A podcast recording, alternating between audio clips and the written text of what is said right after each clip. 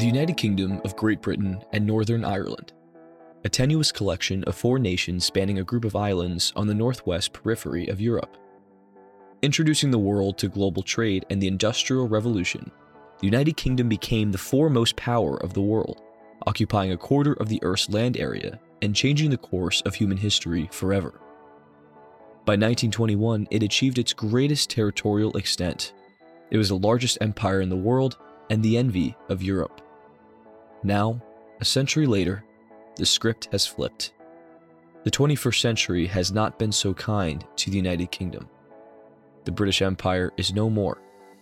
Feeling as if it was playing second fiddle to European Union member states, the United Kingdom withdrew from the economic bloc in 2016. In England, populist Brexiteers and talk of English votes for English laws have created a renewed sense of Anglocentrism not seen in decades. Scottish parliamentary elections in May 2021 led to a significant win for its pro independence Progressive Nationalist Party and promises for a second independence referendum. Anger bubbles in Northern Ireland over a Brexit deal that has created a border in the Irish Sea, threatening to ignite a new era of sectarian violence. And, even in Wales, there is growing discontent. Nearly 4 in 10 Welsh favor charting their own course as an independent country.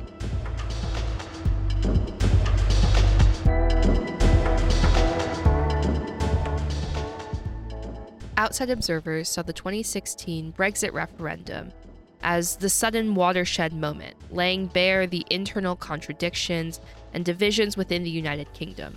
However, there's more to the story than that.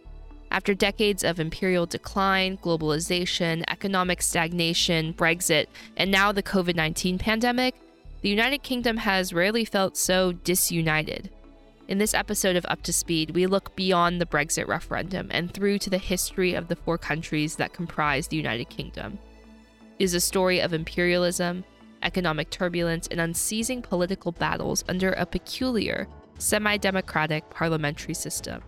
We ask why has the UK struggled to find its place in the 21st century? How have decades of decolonization and the fading of its great power status impacted the nation as a whole? How has it shaped the UK's relationship with Europe and the rest of the world? What have recent events revealed about the UK's political system, and perhaps most importantly, will the United Kingdom remain united into the future? By the end of this podcast, you'll be up to speed. Let's get started.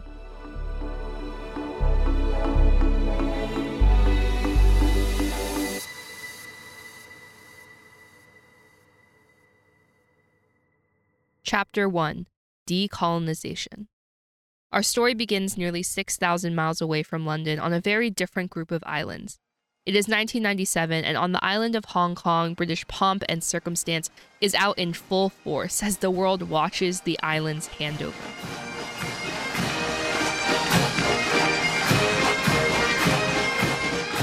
The British flag will be lowered, and British administrative responsibility will end.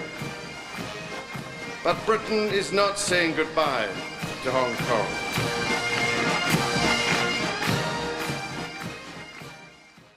Why is this event significant?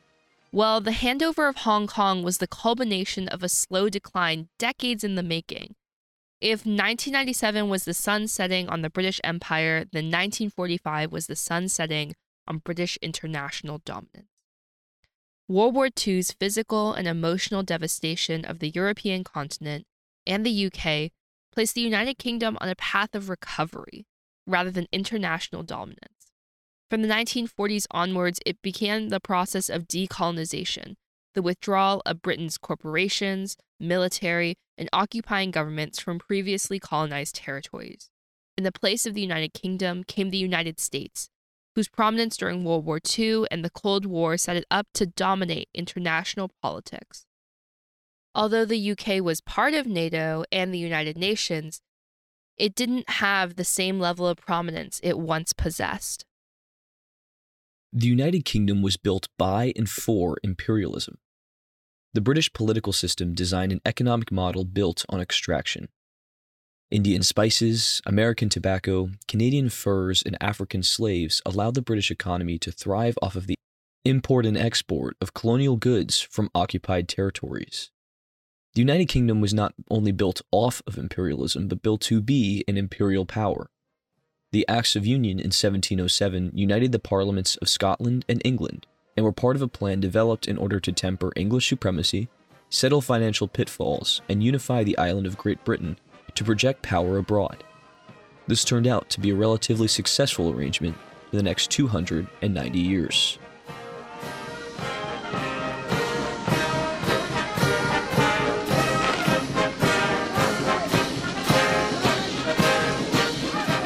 The United Kingdom was built by and for a global empire.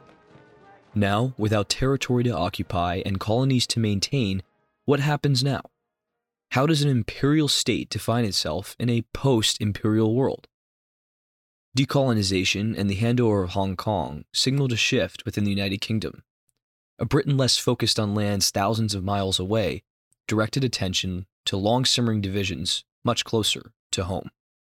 For 30 years, Northern Ireland was embroiled in low level sectarian conflict between nationalists who wanted a union with the Republic of Ireland and unionist factions seeking continued British governance. This 30 year period was known as the Troubles, which resulted in the death of 3,500 people. The peak of this violence occurred in 1972 when 26 civilian protesters were shot by British soldiers in the infamous event known as Bloody Sunday. The early 1990s were plagued by bombings in London, Manchester, and Leeds by the Irish Republican Army, a pro Irish reunification paramilitary group that carried terror attacks out across the UK. To come to a peaceful conclusion, the Good Friday Agreement was negotiated and approved by voters from Northern Ireland and the Republic of Ireland via two referendums, marking the end of this political violence.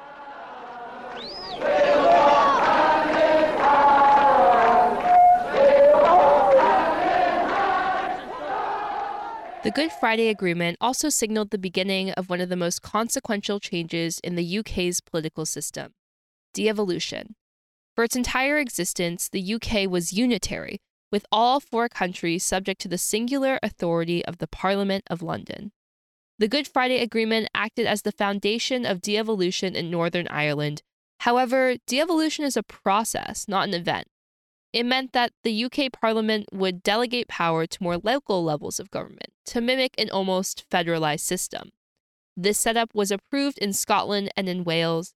In 1997, voters created the Scottish Parliament and Wales National Assembly, and by 1999, all three nations had held their first parliamentary election. Finally, the outer nations, Scotland, Northern Ireland, and Wales, could exert authority over their own affairs instead of relying on Westminster, which skewed in favor of the more populous and wealthier England. With devolution, the structure of the United Kingdom changed forever, and there was no turning back.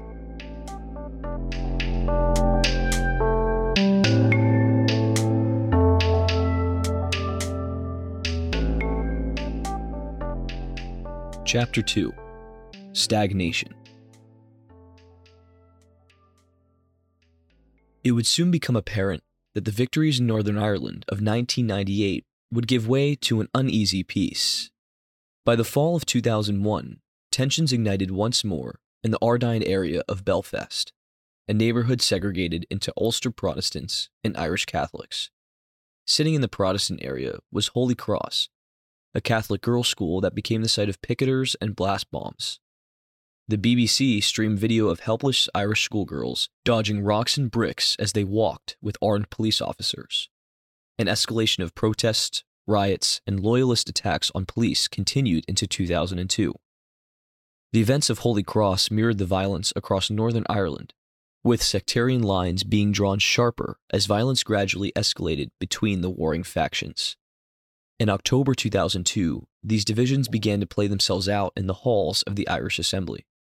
The police raided the Irish Nationalist Party, Sinn Féin's offices after accusations that the Irish Republican Army was using the political party as cover for a secret spy ring.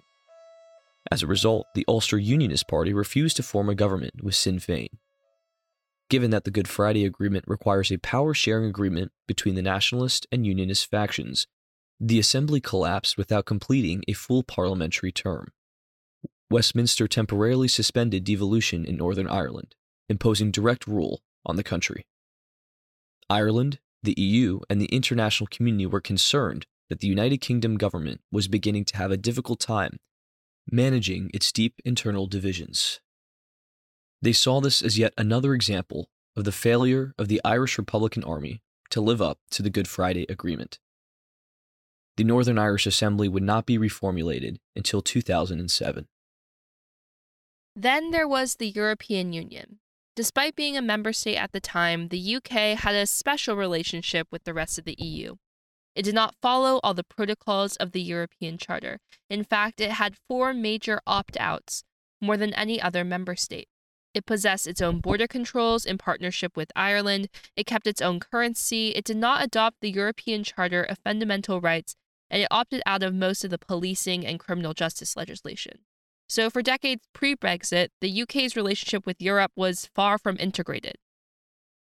Why is this? Well, for starters, the 1974 referendum that brought the UK into the EU's predecessor, the European Economic Community, was immensely divisive. The UK's past hegemony and imperial ambitions put it at odds with other European countries. European integration was not warmly received by a generation that had lived through World War II and was now staring down the barrel of the USSR. The UK negotiated these opt outs while still a critical economic leader during the Cold War, providing it with leverage over other European nation states. However, when the Berlin Wall fell and the world became less polar, these arrangements made out of strategic necessity would begin to drive a wedge between the UK and the EU. Relations only got more strained as the EU expanded and grew in stature. Political shifts in the United Kingdom were also met with immense economic changes. The backbone of the United Kingdom's economy for over 100 years, between the 1870s and the 1970s, was heavy industry. Whether it was shipbuilding, steel, coal, engineering, or manufacturing of everything from cars to textiles, these secondary sector industries were a central fixture of working life in Britain. But by the 1980s, amidst the deindustrialization and decolonization of post war Britain, these industries were heavily reliant on public investment. As a consequence, the economy was ripe with stagnant economic growth and spiraling debt burdens. When Margaret Thatcher saw this as an undue malaise on the United Kingdom's economy, she initiated a series of measures to fix what she saw as a major problem. Immediately, Thatcher increased interest rates to slow inflation and drastically cut investment in the UK's nationalised heavy industries in order to strictly control the money supply and reduce public expenditures. Almost overnight, the government's subsidies that had kept many industries alive had disappeared. The regions of the United Kingdom that relied on these industries, Scotland, Wales, and the north of England, were devastated. The industrial and manufacturing capacity of the United Kingdom effectively vanished because the UK's companies nationalized steelworks, and mines could no longer get the investment they needed to maintain their competitiveness. Scotland, in particular, saw over 20% of its workforce lose their jobs in nearly two years. However, not everybody was negatively affected. The Thatcher administration's policies put the UK in a new fiscal situation that was favorable to the financial sector, who was largely centered in the City of London and the south of England. The wholesale privatization of the nationalized manufacturing sector gave the financial sector a major windfall. The UK's GDP increased as London's economy prospered, and Britain became heavily reliant on finance, real estate, and investments. The effects of this were palpable. Peer economies like the US and Japan have about 25% of their GDP attributed to trade. However, in the UK, this was around 40%. Contrary to the European Union, the UK continued the implementation of the monetarist economic policies that began under Thatcher. With its second landslide victory in 2001, the Labour Party began to assert these economic policies more prominently. Without an empire of subjects to export to, however, the UK's manufacturing apparatus became unnecessary and continued to decline. Large numbers of manufacturing jobs began moving overseas, particularly in the automotive industry. When automaker MG Rover liquidated in 2005, Over 20,000 jobs were lost in one fell swoop. Despite all of this, the UK government still worked to project an image of power abroad, supporting the efforts of the United States through the UK's status as the junior partner in its special relationship with the US. To continue this effort, the Labour Party saw itself spending billions to support American led initiatives in Afghanistan and Iraq, which forced it to raise taxes and increase borrowing. Now, these events might lead you to believe that the United Kingdom was flailing economically. You would be wrong. During this time, the United Kingdom had one of the highest GDP growth rates of any developed economy and the strongest of any European nation. Tony Blair's new Labour Party embraced the third way strategy, supporting both center right capitalist programs and center left social programs like early childhood education, pensions, and the national health system, which is the United Kingdom's government run healthcare system. Core to its success was the focus on the financial sector. It was London, and by extension, England, that would benefit from the shift to a finance based economy, as the other three countries took a quiet backseat to London's rise as a core location for lucrative financial markets and international banking. By backing the United States during the War on Terror, the UK was perceived as a major player on the world stage, punching well above its weight. And, despite the massive price tag, these actions helped maintain the United Kingdom's geopolitical relevance in a post imperial, post Soviet international landscape. But the benefits were very uneven. The big beneficiaries of this boom, finance, investments, and real estate, were highly concentrated in England. For the rest of the United Kingdom, those benefits became largely unrealized, and an already unequal relationship became even more unequal. The UK's global interventions against terrorism were still a far cry from Britain's imperial century, and it did little to reverse its continued decline. Meanwhile, in 2007, Northern Ireland's nationalist and unionist factions came to an uneasy agreement to restore the devolved government after five years of direct rule. For many in Northern Ireland, however, the five year saga of direct rule severely wounded confidence in the core arrangements set forth under the Good Friday Agreement, a semi autonomous Northern Irish government under the care of Westminster. Many felt betrayed, feeling political autonomy had been snatched from their hands. Despite British assurances that direct rule was temporary and the political status of Northern Ireland would not change, Many believed the country would remain in a state of limbo, simply waiting for the next time Westminster would impose its will and take away the voice of Northern Ireland. This left a permanent stain on the long negotiated settlement that had ended the Troubles just a few years earlier. And in Scotland, having a devolved government gave Scots newfound representation. But given the dominance of Parliament by the Scottish Labour Party, things still felt largely the same. Many Scots were still grappling with 30 years of economic stagnation, one of the lowest expectancies in Western Europe, and an exodus of workers leaving the country. This was further exacerbated by the fact that the Scottish Labour government, as well as the Scottish Conservative opposition, were taking cues and directions directly from the UK government in London. Many in Scotland did not see this as an autonomy that they had voted for. As a result, Scottish voters who had long supported the efforts of the Labour Party rejected the status quo in a dramatic fashion. In 2007, Scottish Parliament elections delivered a victory for the left wing, pro independent Scottish Nationalist Party and the new First Minister, Alex Salmond. For the first time in United Kingdom history, a party in Great Britain was in government, and it didn't belong to one of the two major Westminster parties.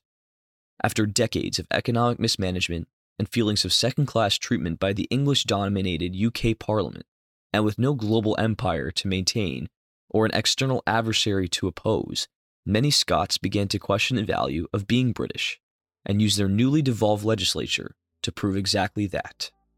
The UK's economic position was becoming untenable. Westminster's laser focus on the financial sector left the rest of the UK especially vulnerable. As London and England grew richer, the other nations of the UK fell behind. With London's increased power came increased hubris, and it became a beacon for risky investment strategies. In 2008, these risks failed.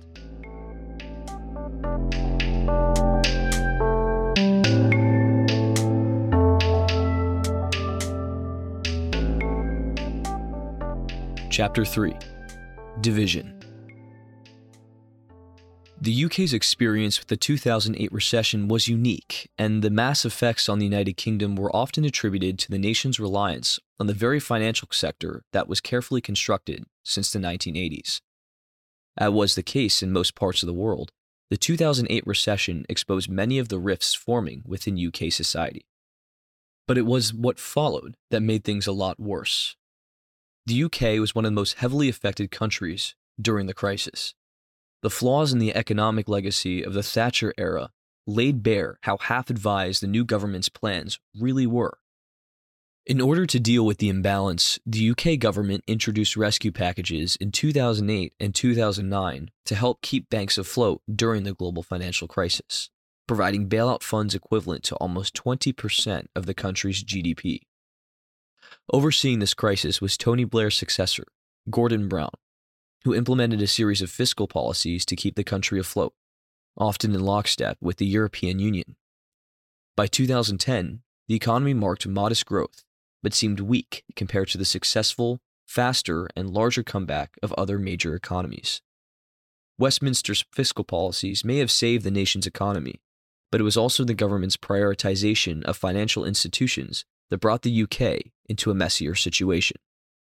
Many people in the United Kingdom were not satisfied. The United Kingdom's debt burden increased dramatically.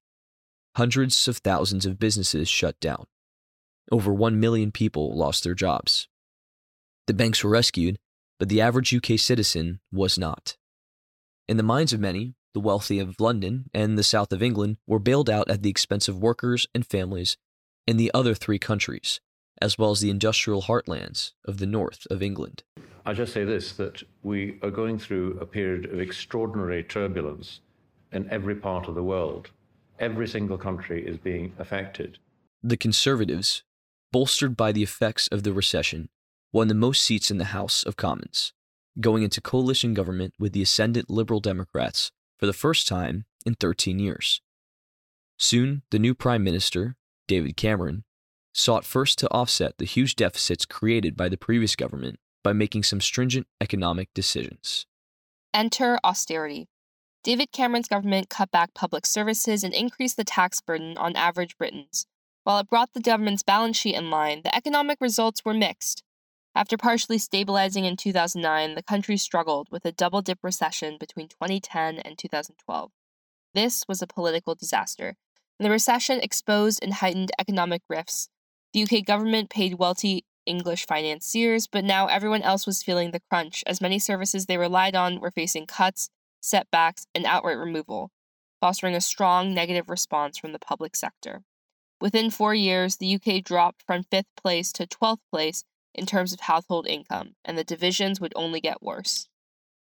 However, things were different in Scotland. Seeking to prove to the world that Scotland was capable of going it alone, the SNP began making dramatic changes to Scotland's economic system. They froze taxes on working and middle class Scots, cancelled all student debt, and guaranteed free higher education to everyone in Scotland. They built 25,000 units of affordable housing and dramatically expanded the National Health Service with record budgets and free personal care to senior citizens. To keep the deficit under control, the SNP successfully struck budget deals with the Scottish Conservative opposition and used Scotland's North Sea oil and gas resources to create a fund drawn from the record high oil, oil prices of the early 2010s. While Westminster was tightening its belt and clinging on to neoliberal orthodoxy, the government in Edinburgh was moving in the complete opposite direction. Scottish voters noticed, and the country largely avoided the brutal double dip recession that plagued the rest of the UK in 2012. It became evident that Scotland and Westminster were moving on increasingly diverging paths, with remarkably different results. The 2011 Scottish parliamentary election saw an even greater shocking victory for the Scottish National Party. Despite the proportional election system that was designed to prevent single parties from capturing a majority of the seats, the SNP scored over half of all the seats in the Scottish Parliament. Immediately, pro independence messaging became even more stark. Alex Salmond, the First Minister of Scotland, proclaimed that there was a mandate for an independence referendum. In Alex Salmond's mind, it was time for Scotland to decide its own future. David Cameron, feeling obligated to honor the voice of the Scottish voters, took a gamble and struck a deal with the Scottish government for a once in a generation referendum on Scottish independence. The UK was entering uncharted territory, and the SNP was riding the wave. The people who live in Scotland are the best people to make decisions about their own future. Of that, there can be no doubt. In May of last year, those people, the people of Scotland, gave this Scottish Government an overwhelming mandate because of a record of good government, a clear vision of the future, and the promise of a referendum on independence.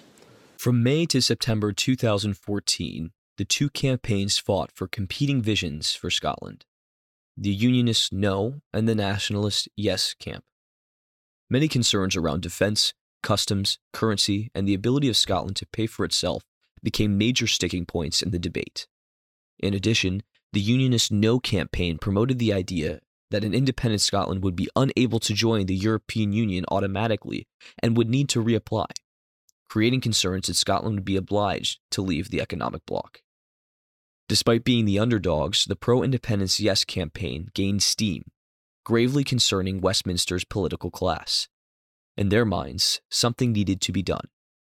So, two days before the independence referendum, David Cameron and the leaders of the other Unionist parties, Labour and Liberal Democrats, joined forces on the front of a Scottish tabloid newspaper. This would be known as the Vow a promise that the United Kingdom's government would grant Scotland greater devolved powers and that these negotiations would begin immediately after the referendum. Ultimately, David Cameron's gamble paid off. Scottish voters rejected independence 55% to 45%. Alex Salmond resigned, and in his place, a new First Minister, Nicola Sturgeon.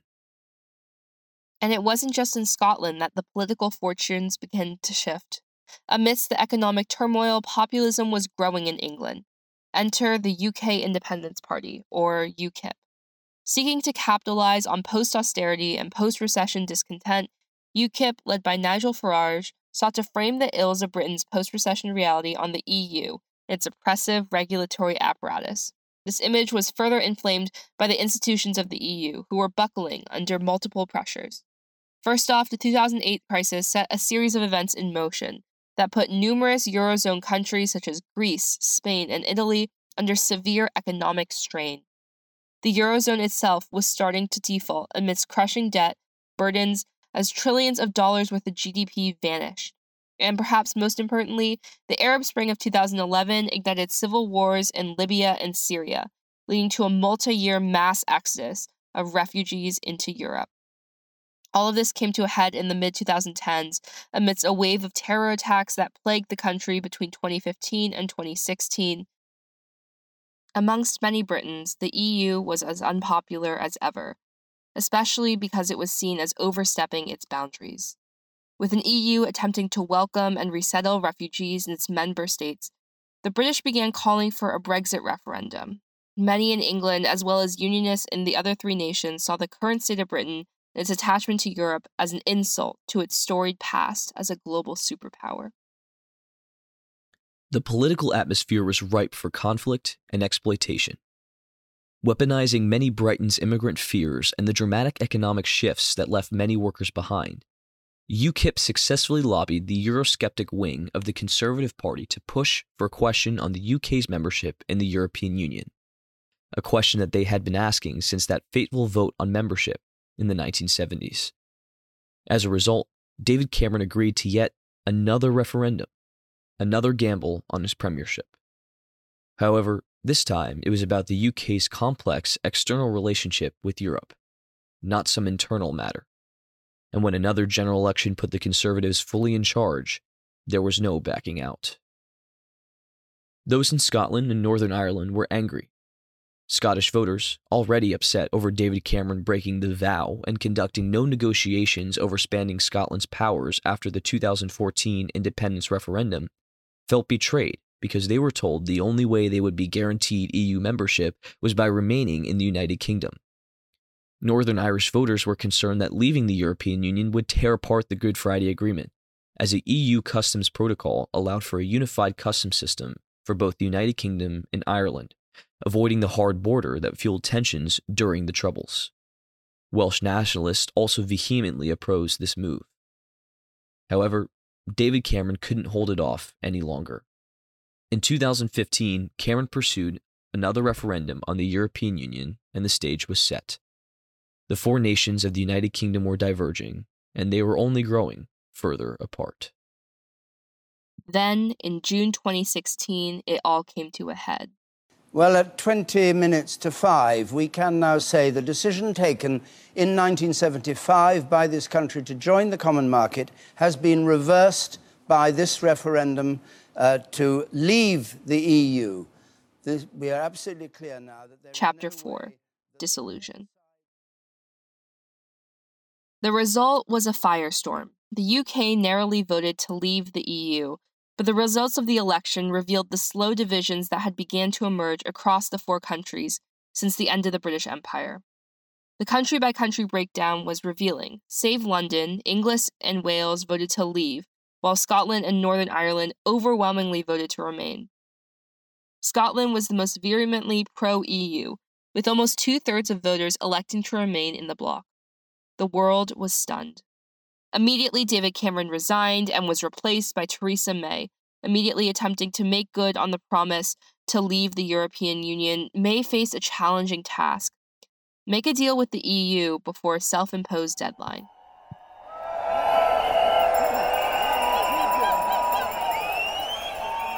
May was caught in the middle between three groups. Hard Brexiteers, steeped in English nationalism, wanted no deal despite the grave economic consequences of such a move. Soft Brexiteers, who wanted to keep many benefits of membership without the membership itself, and the Remainers, who desired a second Brexit referendum or ignoring the first one completely. It proved to be near impossible. Talks with the European Union that sought to make an example of the United Kingdom were fraught, and May's agreements were rejected by the House of Commons three times, as both Remainers and hard Brexiteers thwarted each of her attempts. Perhaps the biggest sticking point was the Irish border. The Northern Ireland Protocol helps prevent checks along the land border between Northern Ireland and the UK and the Republic of Ireland in the EU. During Brexit negotiations, all sides agreed that protecting the 1998 Northern Ireland peace deal, the Good Friday Agreement, was an absolute priority. Part of that meant keeping the land border open and avoiding new infrastructure such as cameras and border posts. This was easy to do when both Ireland and Northern Ireland were part of the EU, because they automatically share the same EU rules on trade, and no checks were needed on goods traveling between both countries. However, a new arrangement was needed after Brexit. Under the protocol, it was agreed that Northern Ireland would continue to follow EU rules on product standards as part of the single market to prevent checks along the border.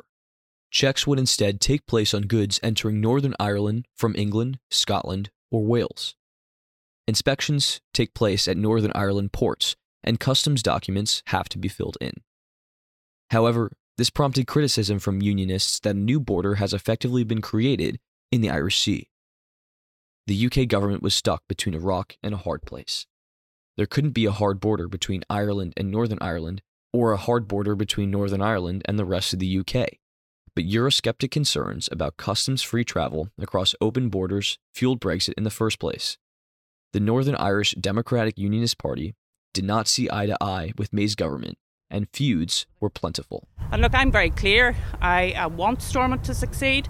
Uh, I want devolution to succeed. But there has to be a recognition in London, Dublin, and Brussels that damage has been done by this protocol, and therefore we have to deal with it.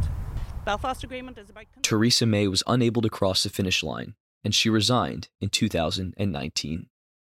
Enter Boris Johnson, the former mayor of London. A provocateur, Johnson steamrolled the opposition and pushed ahead with his own Brexit agreement with the EU, maintaining the very protocol that kept Northern Ireland's border opened with Ireland.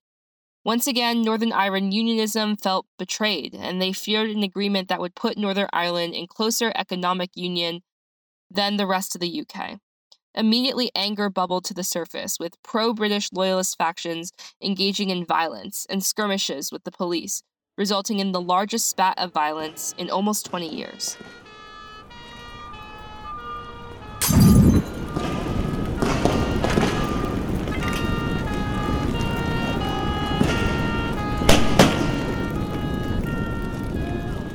The UK government did not follow through on a mitigation strategy to address the arrangement. As a consequence, Arlene Foster, Northern Ireland's first minister at the time, resigned, and the Democratic Unionist Party yielded control to Sinn Féin, Northern Ireland's major nationalist party, amidst the resulting political turmoil, giving the Northern Ireland Assembly the first nationalist, pro independence majority in its history. Whether or not this threatens to ignite a new era of sectarian violence has yet to be determined. After a contentious leadership battle, Johnson seemed to take notice of the widening chasms forming across the kingdom, creating a ministry for the Union and framing himself as the premier for all Britons. However, the seemingly cosmetic changes often conflicted with his policies. Johnson attempted on multiple occasions to use executive power and weaken the devolved governments of Scotland, Northern Ireland, and Wales. He sought to erode their authority in order to execute various provisions of his 2020 Brexit agreement without interference. This worked out poorly for Prime Minister Johnson. The devolved legislatures banded together and spoke out, directing a lot of attention. As a result, on top of the personal unpopularity he gathered before entering the premiership, Johnson became even more unpopular, especially among people in Scotland, Northern Ireland, and Wales. The devolved legislatures were asserting their authority, and it was getting harder and harder for Westminster to goad them into compliance. Even though the Conservative Party's winning philosophy broke down beyond England's borders, Boris Johnson doubled down on conservative unionist philosophy, often mar- mocking Scottish members of Parliament and refusing to meet with devolved governments in good faith. His disconnect became political fodder for the independence movements of Scotland, Wales, and Northern Ireland, further building on the sectional divisions within the United Kingdom. The culmination of all of this went on full display during the early stages of the COVID 19 pandemic. And there were few events that so palpably illustrated the divide than the dueling press conferences of both Nor- Boris Johnson and Nicola Sturgeon. The difference was stark. Although they may have promoted similar policies, Ms. Sturgeon's press conferences became extremely popular in Scotland, with viewership significantly higher for her conferences over Mr. Johnson's. They were popular enough that viewers in England, Wales, and Northern Ireland would tune in as well. Her personal popularity soared, and her supporters affectionately named her the Mother of Scotland. All the while, Scotland's political divergences with Westminster accelerated. Directly contradicting the UK government, the Scottish Parliament hired thousands more healthcare workers, nationalised Scotland's passenger rail system, banned fracking, and introduced sweeping climate change legislation that made Scotland one of the first countries to be powered entirely by renewable energy. This put the SNP in a position to serve as the foil to the impulsive tendencies of Boris Johnson. This divergence made Scottish nationalism resilient. Overcoming small electoral setbacks, the SNP won almost every Scottish seat in the House of Commons in 2015 and nearly captured the majority for the second time in the Scottish Parliament in 2021 giving the SNP a mandate to call a second Scottish independence referendum.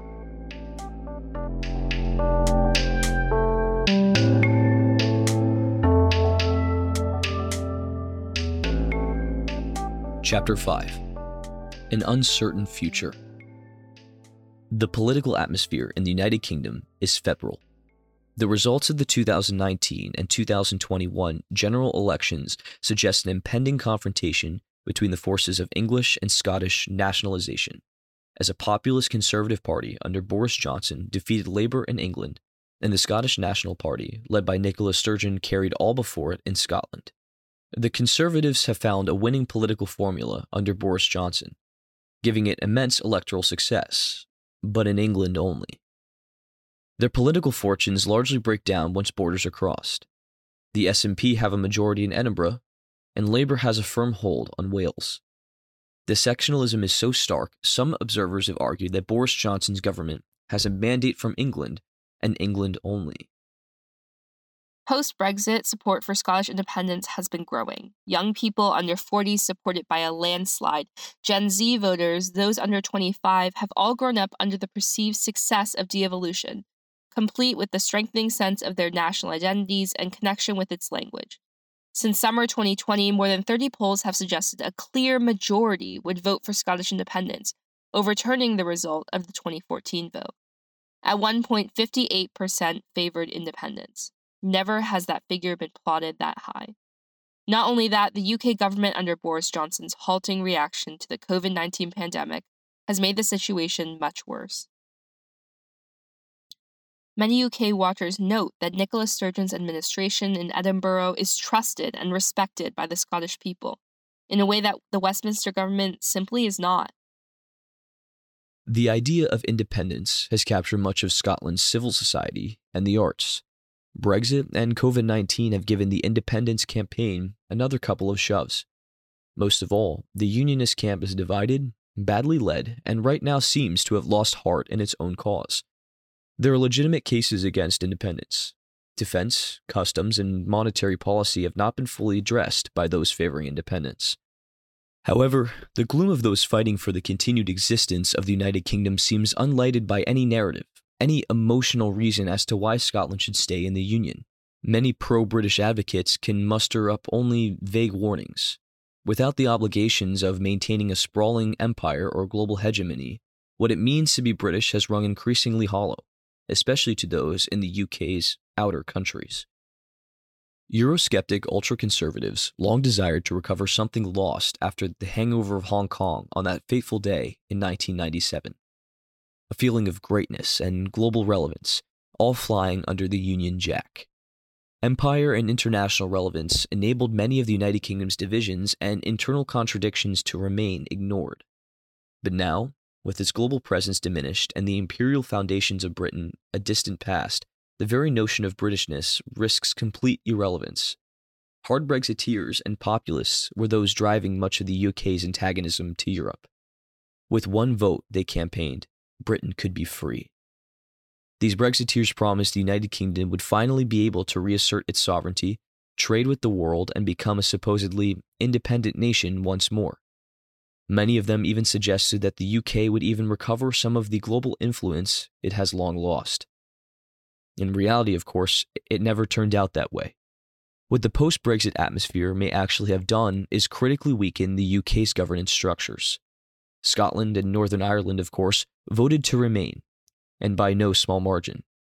And the resultant crisis of confidence set off by a concerted Scottish push towards independence is weakening Westminster's authority everywhere.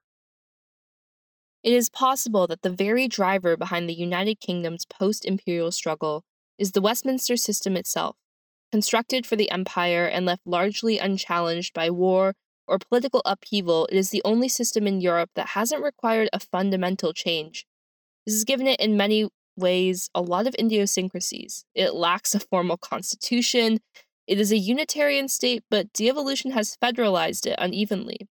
The House of Lords has the distinction of being the only country besides Iran in which religious leaders have the automatic right to sit in the legislature. Not only that, the House of Lords gives the UK the unsavory distinction of having one of the largest unelected legislative bodies, second only to the National People's Congress in China. The Conservative Party, by catering to English voters alone, has governed for nearly a dozen years, despite failing to win a majority of the votes in the last election. Many of the UK feel left out and voiceless in the system of governance. Many feel like now is the time for change. The post imperial nature of the 21st century United Kingdom has yielded immense turmoil over the past 25 years, and the divides are accelerating.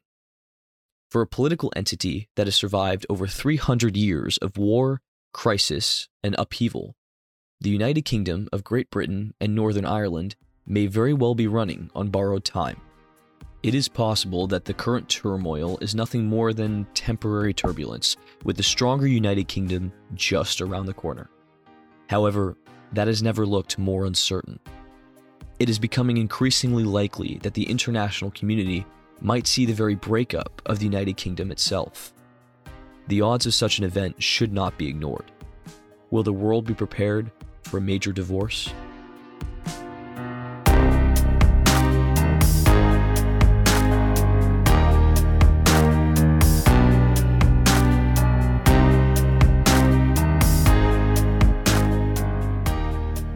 This episode is part of our new narrative series, Up to Speed, where we tell the stories of some of the most interesting developments in international affairs. If you enjoyed this narrative styles, please let us know. Shoot us an email at hopkinspofa, P-O-F-A, at gmail.com or send us a message on our Instagram, Twitter, or Facebook at Hopkins POFA.